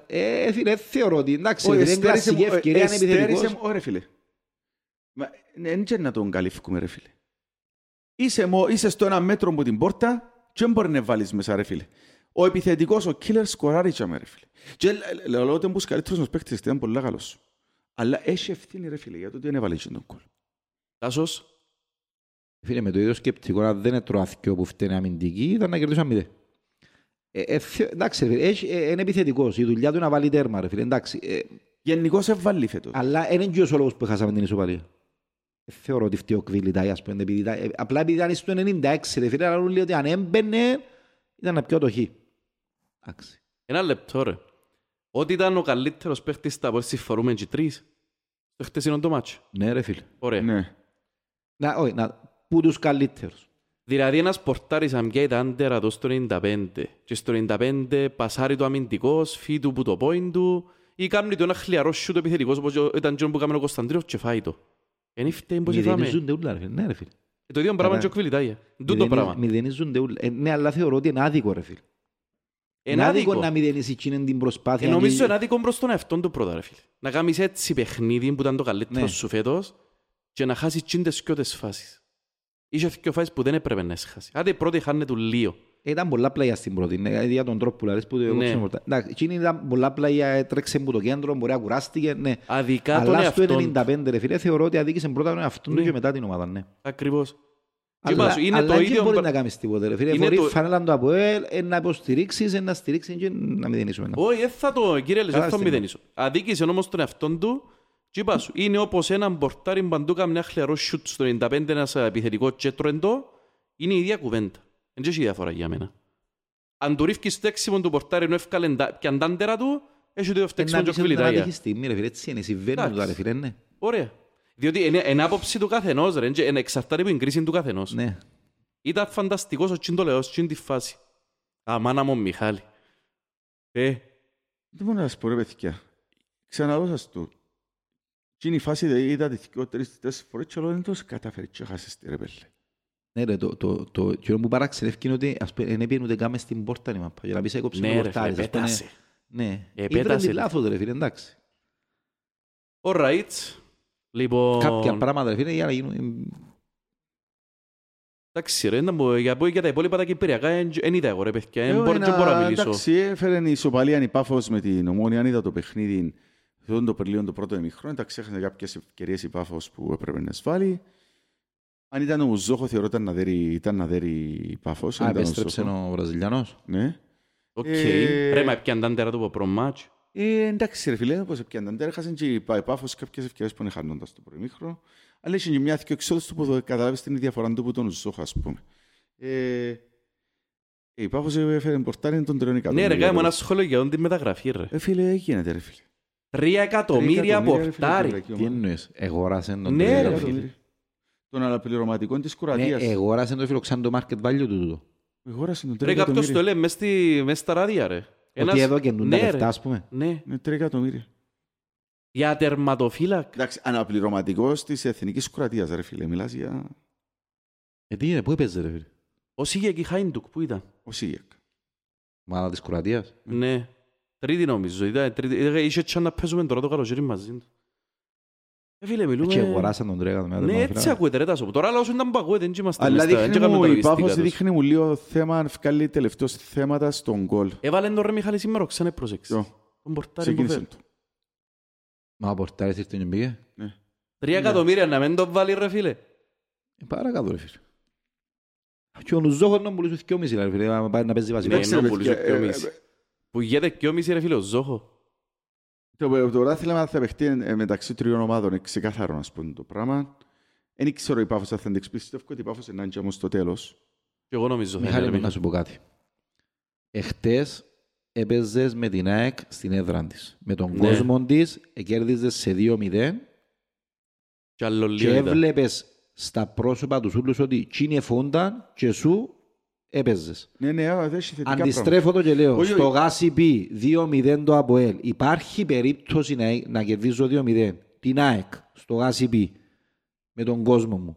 Υπάρχει περίπτωση του ομάδα να την αφήγω να μου κάνει ευκαιρία. Λες κάτσε σε τρίτο ρε φίλε, για να ξενυχτεί. Τούτον το πράγμα ρε φίλε δεν ονομάζεται ούτε επειδή έχω τη στόφαν του πρωταθλητή, δεν ξέρω πότε ευκαινούν το πράγμα ρε φίλε. Ούτε ο κόσμος ένιδε, ούτε εκείνοι είχαν κόσμο νεχτέ και εκείνοι φωνάζα. Δεν ξέρω πότε ευκαιρία. Τούν το πράγμα περνάς στην πόρτα του Αρχαγγέλου και πιάνεις του. Είναι ο αέρας, είναι η νοοτροπία σου. Τούν το πράγμα ρε φιλέ δεν το έχει κανένας. Ναι. Ο μόνος που θα μπορούσε να το έχει είναι η Ομονία. Η οποία είναι πίσω. Τούν το πράγμα. Τι είναι η Ομονία, εγώ δεν ζήσω Ομονία ρε φίλε που να έχεις έτσι αέρα. Ενώ να έχεις τον αέρα του, εντάξει ρε φίλε δεν την ζήσεις. Δεν ζήσεις αλλά πάει για τα χρόνια και ξέρω που θα κάνεις συνεχόμενα. Ενώ το πράγμα ρε φίλε που μπαίνεις μες στο γήπεδο και λαλείς πρέπει να κερδίσω, μπορεί να το έχεις Ομονία ρε φίλε, ειδικά τώρα που διαχωριστεί κασί και εκείνοι χάνουν το σιγασί. Φίλε, το πράγμα δεν το έχει κανένας. Ναι. Το πράγμα διά πρωτάθλημα. Ναι, συμφωνώ εγώ με τούτο. Εντάξει. Φίλε, που το 65 περίπου και μετά μέχρι το 85 εγώ θυμούμαι ότι η μάπα έκαναμε επιθέσεις και που ειδικά μετά που ισοφαρίσαμε, που εμειώσαμε που εκλωτσούσαν η μάπα να πάει οπουδήποτε ρε φίλε. Ναι ρε. Ενώ θύμιζε μου ο Άδες Αλκή μες στο Βασάκι να σπούμε κλωτσούσαν η μάπα έξω από ύπεδο. Αλλά ρε φίλε και εμένα είπα στο γύρω που στεναχωρήσα σπίτι. Εντάξει ρε φίλε, τρώστε 2-0. Πίστεψε το, σου και ας μεν το πετυχείς ρε. Πίστεψε το ρε φίλε ομάδα, εγώ θεωρώ ότι πιστεύκαν το ρε. Είδες την ομάδα, σπέντε να πανικοβληθεί, να κάνει... Ως το 85 εγώ δεν είδα την ομάδα να υπήρχε μες στο επίπεδο, χαθήκας είναι, επιθετικά σπούν ήταν ούλο λάθος. Εντάξει ρε, κάτσαν γιούλοι πίσω ρε. Εντάξει ρε Μιχάλη, και κάτσουν γιούλοι πίσω, κάμε μια και επιθετικές ενέργειες σωστές ας πούμε, κάτσε μάπα κυκλοφοράτη. Ετέλειωσε μιον τώρα, φίλε, έρχεται ένα παιχνίδι με τον Απόλλωνα τώρα, το οποίο πρέπει να το κερδίσεις. Τώρα είναι ούλα must win, ούλα. Πλέον, γι' αυτό που σας λέω ότι μπορεί να λέει ο Τάσος νέτς, αλλά είναι 4 πόντοι ρε φίλε και είναι, έχουν την πολυτέλεια να χάσουν εσύ ενέχεις. Πρέπει να δέρεις κάνεις συνεχόμενα σε ριδιότητα από ελ. Βρε το podcast τα προηγούμενα ήταν στο συν 6 Πάφος, στο συν 5 και δάμε κάθομαι πάλι εκεί πάσου. Θα περάσουν ένας μήνας και να τους πλησιάσουμε μπορεί να το τρέξουμε. Κάμνεις έτσι πρόβλεψη τώρα. Όχι, είχα του το πήγε για Πάφο. Φίλε, ενέχει ομάδα μου μπορεί να κρατηθεί. Ναι. Δεν υπάρχει όμως να κρατηθεί. Να βράζει το σίδερο και να τρέμει το κολλήν τους ούλους. Κανένας δεν μπορεί να το κάνει το πράγμα. Ναι. Ειδικά με πίσω στο ταβέρ. Με πίσω στο ταβέρ, αλλά σου πολλά. Δεν τον απολύω να τον περσίρω. Είναι case study για τον που παθαίνουν να είμαστε πίσω τους. Ούλοι ρε. Ώσπου είχε δεύτερον άλλον, ο Απόλλωνας με διαφορά μπροστά 5, 6, 7 πόντους πον καθένα. Μόλις εμπήκαν το ΑΠΟΕΛ δεύτερο, κατάλαβες, και που καθαρίσαμε τους υπόλοιπους και εμπήκαν δεύτεροι και ξεκινούσαν προς τίτλων και ευκήκαν ο Πετεβίνος και να λένε και 1,000 ευρώ βάρτα ΑΠΟΕΛ. Ήψε ο Απόλλωνας να τα καταρρέει. Ρε κατάρρευσε. Ήταν πλην 11 ρε, πλην 12. Και κατάρρευσε ο Απόλλωνας. Είμαστε στο πλην 10 και είπαμε τους ένα πια πράθλημα και εδώ και μας κι ο τσάνσος στο τέλος του πράθληματος. Μα μιλούμε τώρα για απίστευτα πράγματα. Θα παλεύκεν κάρφε. Εντός που είπαμε το 2-0 έχετε ρε φίλε. Τα 2-0 μες στο Γασιπί ρε φίλε έκαταν να κατεβάσει για παντελόνια και κανεί. Τέλος, ήταν να πει χάσαμε σήμερα τέλος. Εντός και κανένας άλλος το πράγμα ρε φίλε. Και είναι μόνο που τον κόσμο. Ενώ έχει το ρε φίλε, το μετάλλητ έχουν το ρε φίλε, έχει το όλη η ομάδα. Έχει το όλο το οικοδόμιο. Αλλά σου αντιπαραθέσω κάτι ρε φίλε. Με όλτρα η ΑΕΚ απόκτησε μέταλλον πας στα δύσκολα παιχνίδια. Ναι. Θεωρώ ότι, δεν ξέρω που ήταν τόσο προμηθής, αλλά θεωρώ ότι έχει κάποια, έδωκεν τους κάποια χαρακτηριστικά. Ίσως είναι και επιλογή παίχτων που τον τεχνικό διευθυντή να, δεν ξέρω, οι παίχτες τους μπορεί να έχουν κάποια ιστορία πρωταθλητισμού. Αν δεις τον προπονητή της ΑΕΚ, μου έλεγαν το σεβασμό, ρε φίλε. Έτσι και αρέσκουμε τα βερνιάς με τα βερνιάρες, ρε φίλε. Δεν τον υπολογίζεις, ρε φίλε. Μιας και τα βερνιάρη, ξέρω και ωραία κουμπάρε. Πλανόδιος πολιτής, ρε παιδί, ας πούμε. Δεν τον περίμενες. Μου λέω το σεβασμός, ρε φίλε. Και οι άνθρωποι κάνουν τη δουλειά του και αρέσκουμε και ταβέρνες. Θα σου πω ότι η εντύπωση μου, δεν παίρνεις μια ταβέρνα, θα μπορούσα να δω να μου κεράσει, να μου φέρει την παραγγελία, ας πούμε. Εν μου σου μοιάζει, έτσι όμως, ρε φίλε, εντάξει, είναι και να πούμε και μια-δυο κουβέντες που είπε. Αυτή και εννοηθεί, ακούσεις να πω για το ΑΠΟΕΛ, μπορεί να είναι και καλύτερη μας ομάδα, ακούσεις να πούμε αυτές. Ήταν καλύτερη μας ομάδα. Στο ίδιο επίπεδο εμάς μπορεί να είναι και καλύτερο. Ναι. Ξέρει εχθές ότι φτηνά την εγκλήτωση. Εγώ νομίζω, ρε, διότι γράφα για mind games, εγώ νομίζω είναι mind games. Εγώ θεωρώ ότι είναι αλήθεια. Ναι. Αφού φάνηκε ρε χτες, εντάξει, είπαμε. Μπορεί να είμαστε πρώτη Ελλάδα, μπορεί να είναι και καλύτερη μας ομάδα, ναι. Εντάξει. Ξέρω να έχω τίποτα άλλο να πούμε. Όπως και να σχέδιε, εμείς πρέπει να δούμε τον Απόλλωνα τώρα και πιάνουμε έναν τα παιχνίδια. Ναι, το θέμα τώρα είναι ότι με την πλάτη στον τοίχο, συμφωνώ σε τούτο, ότι αν κάνεις κέλα ρε φίλε, το οποίο δεν περίεργο μια ομάδα να κάνει κέλα ρε φίλε, μάπα μου παίζει, μπορεί να κάνεις 10 κλασσικές και να μην πήρε φίλε.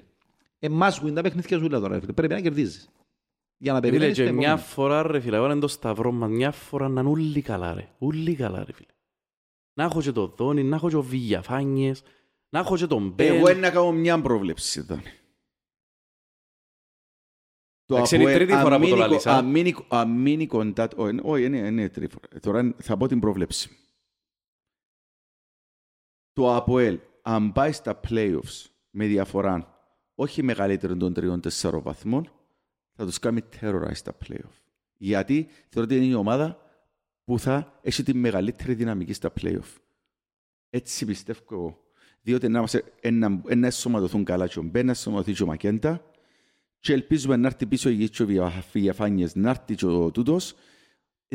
Το ΑΠΟΕΛ είναι η ομάδα που έχει το μεγαλύτερο ταβάνι, συμφωνείτε? Έχει την περισσότερα περιθώρια βελτίωσης, ρε φίλε.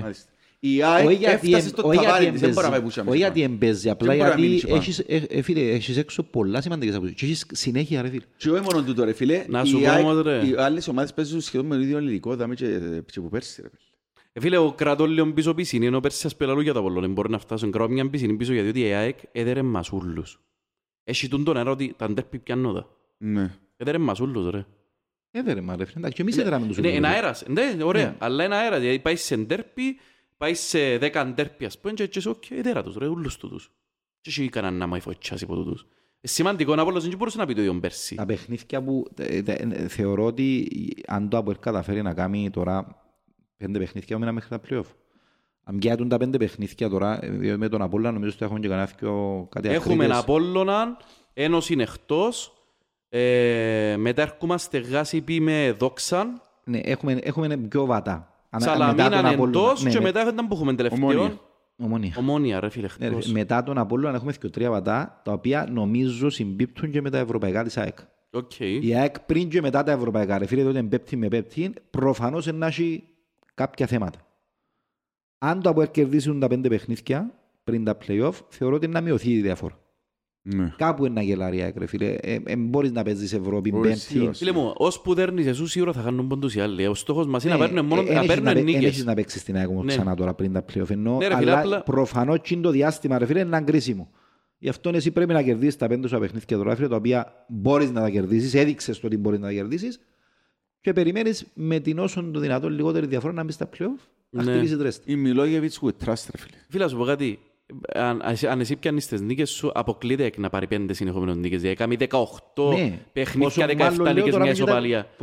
Θεωρώ το στατιστικά απίστευτο. Αν πιάσεις τις νίκες, το πιο πιθανό ότι θα μπεις είτε κοντά τους είτε μαζί τους μέσα στα play-offs. Αλλά δεν είναι εύκολες 5 νίκες, ρε φίλε. Δηλαδή έχουμε, εντάξει, νοπίτσε σου, ούλοι Γάση Πι εκτός που την ένωση ή εκτός που την ενώσει. Ναι, ωραία, ούλοι Γάση Πι, ρε φίλε, αλλά δεν θα είναι εύκολο παιχνίδι. Ούτε με Απόλλωνα, ούτε με Σαλαμίναν, ούτε με Ομόνια μες στο Γασιπί. Ούτε με ενός είναι εκτός έναν εύκολο. Ούτε και ανεφιχτό. Όχι, έναν ανεφιχτό. Είσαι φαβορή σε ούλα. Σωστό. Έχει 5 παιχνίδια που σε φαβορεί. Μπορεί το πιο δύσκολο να με την Ομόνια μπορεί να είσαι away με κόσμο. Μπορεί να είναι και από τα πιο δύσκολα. Και εγώ νομίζω να είναι το πιο δύσκολο. Δεν είναι ο γεμός, ρε φίλε, λογικά. Εντάξει, δεν ξέρω θα το είμαι ρε φίλε, αλλά το ΑΠΟΕΛ μόνο είναι απολωμόνια ρε φίλε. Είναι ιδιόμονιο παίξαμε ρε φίλε, τούτο είναι το σίγουρο. Ναι, και το ΑΠΟΕΛ μόνο είναι πάντα απολωμόνια ρε φίλε. Ναι ρε, σίγουρα, σίγουρα. Μπορεί να θεωρούν το τι πιστεύεις και τι θεωρείς. Είναι το παιχνίδι ρε, είναι το παιχνίδι, αλήθεια και αλλαγέται. Μιχαλοβίτς, δεν να πούν τίποτε άλλο, για κανένα άλλον αθλήμα. Φίλε, είδα το...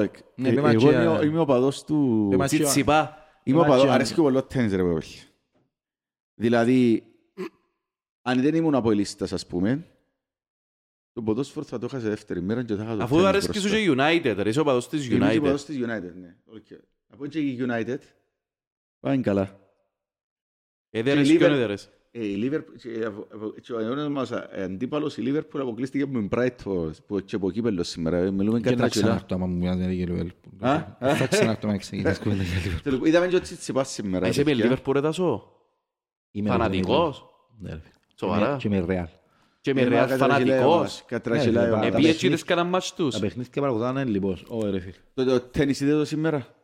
Όχι ρε.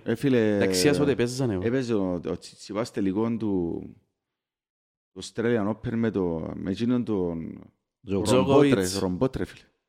Στα 34 του ρε Μονάς, ρε. Ρε, πολύ respect τον Τζοκοβίτσα. Επάλεψε τον ρε φίλο Τσιτσιπάς, πήρε δυο σετ στο time break, θέμα χρόνου να πιάσει Grand Slam όμως. Δηλαδή, ως πέρσι έτσι παιχνήθηκε, τσακώνει τον Μοντζίριν, το ακούνε τον Λούδο, είπε τώρα. Τσακώνει τον Μοντζίριν του ρε φίλε, έτσι πράγματα. Σήμερα ρε φίλε, ήταν ένα παιχνίδι που ήταν πολλά ήρεμος, επάλεψε το. Εν το ευκεί ρε φίλε, ήταν σε σημεία ρε φίλε, Τζέπουλα λες ο Τζόκοβιτς ρε φίλε, ακόμα στα 35 του, αλλά τελειώνεται η γενιά, φεύγει και ο Ναδάλ, νομίζω έρχεται η σειρά του. Και ο Τζόκοβιτς τώρα είναι... Ο Τζόκοβιτς αν μπορεί και ο Τσιτσιπάς είναι ΑΕΚ ρε φίλε, στα σημεία ρε φίλε. Ο Τσιτσιπάς είναι ο Άρης ρε, ανερχόμενος. Ναι, είναι ο Άρης, ανερχόμενος, ανερχόμενος. Ελά σου μπορεί Μιχάλη Ντέλικιας, είναι ο Τσιτσιπάς. Έχει περιθωρά, ρε φίλε, καμία δεκαετία. Ο Τζόκοβιτς πότε πιάνε το πρώτο του. Φίλε, ο έξις είναι από 18-19 να πιάνε ο Τζόκοβιτς. Διότι είχε ένα μητσίνο Αλκαράθ, κάτι ευκέβαζα... Αλκαράθ είναι τραυματίας τώρα. Ότι εσπούδιος πολλά. Όμως είναι να πιάνε ο Τσιτσιπά, ρε φίλε, είναι σε πολλά δυναμική πορεία. Καλά ρε, ο Τζόκοβιτς έχει τα παραπάνω πουλούς. Φίλε, τώρα αυτές έχει 22 νομίζω Grand Slam μαζί με τον Ναδάλ. Ναι, ναι. Και 20-21 ο Φέτερερ. Νομίζω όταν ζούμε στη χρυσή εποχή, ειδικά τον καιρό που παίζαν και ο Φέντερ και πριν βγάλει τους τραυματισμούς στον Ναδάλ, γιατί ο Ναδάλ είναι τελειωμένος, ο Τζόκοβιτς είχε λόγω ένα χρόνο και απλώς γίνεται τώρα η μάχη μεταξύ τους ποιος είναι να τελειώσει. Ποιαν τώρα, γιατί λάδεις είχε λόγω ένα χρόνο. Ξαπέφτουν απότομα οι ταινίστες. Εν 36 ο Ναδάλ. Ο Φέντερ αποσύρθηκε. 36 ο Ναδάλ, 35 ο Τζόκοβιτς. Ο Τζόκοβιτς σήμερα φάνηκε η ηλικία του σε σημεία που τον πήρε το δηλαδή, έδερεν τα λόγω εμπειρίας. Και αρέσει και ο Βελότενης γιατί είναι το πιο εγκεφαλικό άθλημα που υπάρχει ρε φίλε. Respect στους παίχτες που παίζουν τένις ρε φίλε. Να παίζεις 3-4 ώρες να μπορείς συνέχεια ρε φίλε. Εν μπορεί να μιλήσεις στον προσφύριο, κάνεις κάτι διαλύμα των 30 δευτερολέπτων. Μιλούχε για πελόν άθλημα ρε φίλε. Και λαλείς πως είναι υπερπροσπάθεια του κουβίλητα ρε φίλε τώρα. Ρε φίλε, επήρε το σταθκιό σε 7-6, αλλά... Τώρα τι γίνεται μιλώντας για τώρα γίνεται μεγάλη μάχη ποιος είναι να τελειώσει, διότι πολλά δύσκολα κάποιος να τους ξεπεράσει πλέον. Γίνεται η μάχη Ναδάλ Τζόκοβιτς, ποιος είναι έχει παραπάνω Grand Slam. Επεράσαν το Φέτερερ και έχουν νομίζω που 22. Αν αντέξει ο Ναδάλ να φκάνει, ο Τζόκοβιτς θέλει να δει τον Ναδάλ να αφιπηρετά, να έχει έναν παραπάνω και να σταματήσει. Τούτη η μάχη γίνεται αυτή τη στιγμή. Έβλεπα πολλά το τένις που μας έκαμε ο Παγδαλής ας πούμε περήφανος που πέντε τελικούς του Αυστραλιανού του Open. Σε τούτο που πιένε. Ναι. Και που και με γνώρισα το Φέτερερ και ο Ρεμάν τα παίχτες εν τούτοι. Ήταν πολλά ωραία παίχτες. Ο ένας ας πούμε φινέτσα ο Φέτερερ και ο άλλος υπερδύναμη ρε φίλε με τον αριστερόν του. Αριστερόν που είχε ο Ναδάλ, ναι. Που ήταν και το αριστερόν το τρομερό που σου κάνουν ένα σέρβις ας πούμε και ήταν μόνο άσι. Ήταν ωραίοι παίχτες πολλά ρε. Και μια και μιλούμε έτσι για τους που θωρούν και εγκλέσσικο ρε παιδιά, κάτι λάλλες για την Άρσενα ρε. Εγώ πας σου αρέσει και πολλό προπονητής της. Ρε φίλε, respect στον προπονητή της Άρσενα ρε φίλε. Είδα τους στο κύπελλο με την Manchester City. Ξεκίνησε με ένα πληρωματικούς.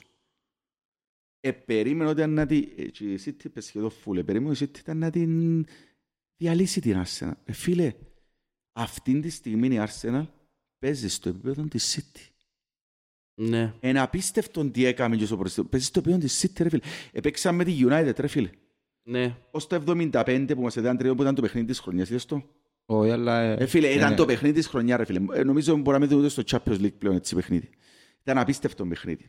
Προηγήθηκε 1-0 η Manchester, γύρισε το 2-1 η Arsenal νομίζω, ισοπάρισε 2-2. Ήταν πολλά καλή Manchester ως το 75, έλειπε μας ο Κασεμίρο που μπαιχταράζει, ο Κασεμίρο κάνει τεράστια διαφορά στη United. Τελευταία 15 λεπτά, δεν ξαναδά έτσι πράγμα. Μιλούμε, δεν μπορούσαμε να βγάλουμε την μάπα που την περιοχή. Μα ποια Λίβερπουλ τον καιρό που βουράμε τον κλοπ. Ρε φίλε, μιλούμε για δυο σκάλια πιο πάνω, ρε φίλε. Yeah, είναι ένα hybrid, έκαμε την Arsenal, ένα hybrid της City και της Liverpool. Ρε φίλε, δεν μπορούσαμε να βγάλουμε την μάπα που την περιοχή. Έριξε έτσι πράγμα. Δηλαδή, εθώρες ότι να μπει τον κολεμπή και βάλαμε μας στο τέλος. Και ενώ πια η φέτος η Arsenal, εμπιστεύκω την μπροστά πια City. Ναι. Αυτά. Και φάντες που η Liverpool, που η Brighton. Και λέει η Liverpool. Έφατε στο πράθυλο που η Brighton και έφτιαξε και στο κύπελο και αποκλείστηκε 1-0 μπροστά σήμερα. Ρε, ο προπονητής που είχε η Brighton, εντάξει, είχε τον... Ήχιους, να μπορώ να λέμε και που είχε η Brighton και το κέντρο της Chelsea. Ναι, τόσος που είχε τώρα τον Τεζέρπι, ρε. Τούτος είχε της Σασουόλο πριν μια τετραετία. Ναι. Που την καιρό που πέτα, ναι. Και δεν είναι απλά επέταν, έπαιζε την πιο ωραία μαππαν της Ιταλίας και λαλούσαν τον ο νέος Αλέγκρι. Και εγώ, ρε αφού Αλέγκρι ότι η ομάδα μου κάνει έμπαιζε μαππα. Δηλαδή και ο Πέτρος ας πήρε του 1-0. Και έφυγε μπουτσαμε, διότι τώρα έπιανε καμιά από τις μεγάλες ομάδες επί Σαχτάρ, έκαμε πολλά ωραία πράγματα και τώρα έπιανε τον Ιμπράιτ, τώρα έφυγε και κάνουν οι παπάδες ο άνθρωπος. Είναι πολλά φανταστικός προπονητής, δηλαδή παίζει όμορφο ποδοσφαιρό. Ένα από τους προπονητές που εννοώ πολλά στο μέλλον. Ωραία, πάει σε πιο μεγάλη ομάδα, πιστεύω. Λοιπόν, θα φύγουμε να τους δάμε, ξέχουμε άλλο τίποτε. Όχι ρε. Ετάσο μου, ποιος παίρνα δηλαδή που Real Liverpool και ο κλείσω δάμε. Ποιος παίρνα ρε φίλε. Αμάνα. Είσαι και με σκιόιβες, α. Ναι ρε φίλε. Μα και σκιό ρε φίλε τώρα με προβλήματα ρε φίλε. Και ξέρεις, αμάμπα, να συνεχίσω πατιόν της Αρσένα. Μα μοιάζει αυτοπεποίθηση ρε φίλε. Τι είναι από αυτοπεποίθηση, γιατί είναι να σε πάρει που κάτω ρε φίλε. Ας πούμε η Liverpool, επηρένει την που κάτω, έτω. Χάνεις την Brighton δύο φορές, ας πούμε. Η Arsenal, επειδή παρακολουθήσα εφόσον και τρία παιχνίδια, εν γένω ότι έχει τους ποιοτικούς παίχτες, αλλά έχουν τόσο πολύ αυτοπεποίθηση, ρε φίλε, που ας πούμε κάνουν πράγματα που πέρσι, ας πούμε, θα τα κάνεις. Έτσι είναι, ρε φίλε. Κάνεις το momentum, ρε φίλε. Οι ας πούμε οι παίχτες που είχαν οι Liverpool που κάνουν το πράθυμα, ρε φίλε, τα τρία τέρτα είναι ήδη. Γιατί είναι τόσο χάλια. Να σου πω γιατί χάλια. Πληρώνει και σε μεγάλο βαθμό την απουσία του Van Dijk. Ο Van Dijk είναι ένας παίκτης που δεν αναπληρώνεται. Μα και πριν που το Van Dijk ήταν καλή. Είναι θέμα μόνο μονάδο ρε φίλε. Τον μπορεί να έχεις το μομέντο. Φίλε, τώρα αν μπαίνουν οι παίκτες σαν μεσοϊπέν και λαούν θα κερδίσουμε. Φίλε, να σου πω όμως... με τη Manchester προχτές το παιχνίδι, επειδή συζήτουν με έναν φίλο μου με United, είπαμε ότι περιμέναμε το που λεπτός σε λεπτό θα φάμε. Ένιωθες το, ας πέρα είναι το μομέντο. Φίλε, αφού είναι ρε, μιλούμε ότι είδα και η City να μας παίζει. Κι παίχτες, ας πέντε παίζουν ο Μπέντε ξυμπάκ και ο Ζιφσέγκο αριστερόν μπάκ και ο Παρντέ μες στο κέντρο λάδος Μαυρίς. Ρε φίλε, εν ξεχωρίζει για το... Εντάξει, ο Βραζιλιάνος τους ομπρός ο... Μαρτινέλη. Μαρτινέλη είναι πολλά μεγάλος παίχτης ρε φίλε. Και ο Σάκα είναι, νομίζω ότι είναι το πέδο και ο Μαρτινέλη ακόμα ένας καλή πιο πάνω. Το λοιπόν, μεγάλοι παίχτες που κάνουν τη διαφορά να με λαλούμε τώρα. Δηλαδή μιλούμε ευκαιρία.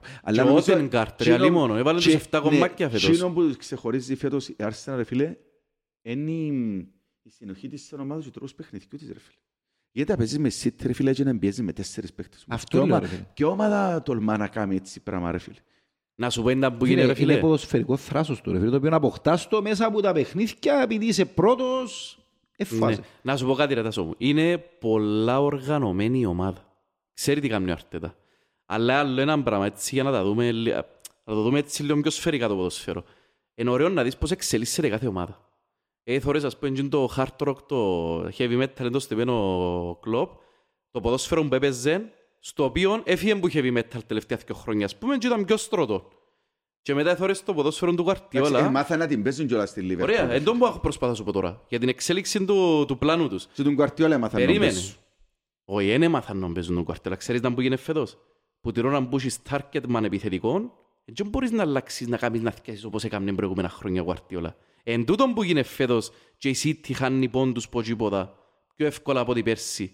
Διότι δεν μπορείς να βγάλεις το Χαλάν λαγί, ρε. Δεν μπορείς να βγάλεις αλλαγή. Ως που είναι επιθετικό. Ήταν απρόβλεπτη. Μπορεί να παίζει ο Στέρλινγκ, ο Μπερνάρτο Σίλβα, ο Ντεμπρούιν. Εσύ χίζεσαι. Ναι, δεν ξέρεις τι να περιμένεις. Τώρα, ρε φίλε, ξέρεις ότι αν κλείσω το Χάλαντ, πολύ πιθανόν να δυσκολευτούν να σκοράρουν. Ναι, αλλά να σας πω μια διαφορά. Είναι η μηχανή του γκολ, ναι, αλλά ρε φίλε είναι και άνθρωπος. Ναι ρε φίλε, και κάνεις και η ομάδα σου πιο προβλεπτή να μάθω. Να σου πω σε ένα πράγμα. Μπορεί όμως ο Χάλαντ να εκείνος που να το δει, γιατί θεωρώ ότι το Χάλαντ έφερε το για να πιάσει Champions League. Σωστά, μπορεί, ναι. Ως τώρα να πιάνε Champions League, τα τελευταία χρόνια ο Γκουαρτιόλα έκαμε τα πύλια στο Champions League. Με όλους τους πιθανούς και πιθανούς τρόπους. Ναι. Διότι και που χρειάζεται να έχει τον παίχτη, τον killer, δεν τον έχει. Ναι, διότι στην αρχή μπορεί να έχεις ζήκιο, ρε Μιχάλη. Ίσως η διαφορά, η αφαίρωση, διότι πρωτάθλημα αφαίρωσε Εθοπιά. Ελλάδος, ας το πω τώρα, το πρωτάθλημα για μένα τέλειωσε Εθοπιά η Αρσενάλ, δεν το χάνει με τίποτε η Αρσενάλ. Να είμαι, ρε, οι αιώνιοι, οι losers, ρε. Τον το παρατσούκλιν τους. Φίλε, όσοι αιώνιοι ανοίξουν να μπουκάμε, ρε φίλε, ο άνθρωπος έκαμε ένα μητσί θαύμα πάντως. Είναι ο καλύτερος προπονητής τώρα. Έτος θα το πιάσει η Αρσενάλ και του χρόνου, γράφω το που τώρα, θα το πιάσει η United το πρωτάθλημα. Σημειώστε το. Όπου θέλετε, γράψτε το.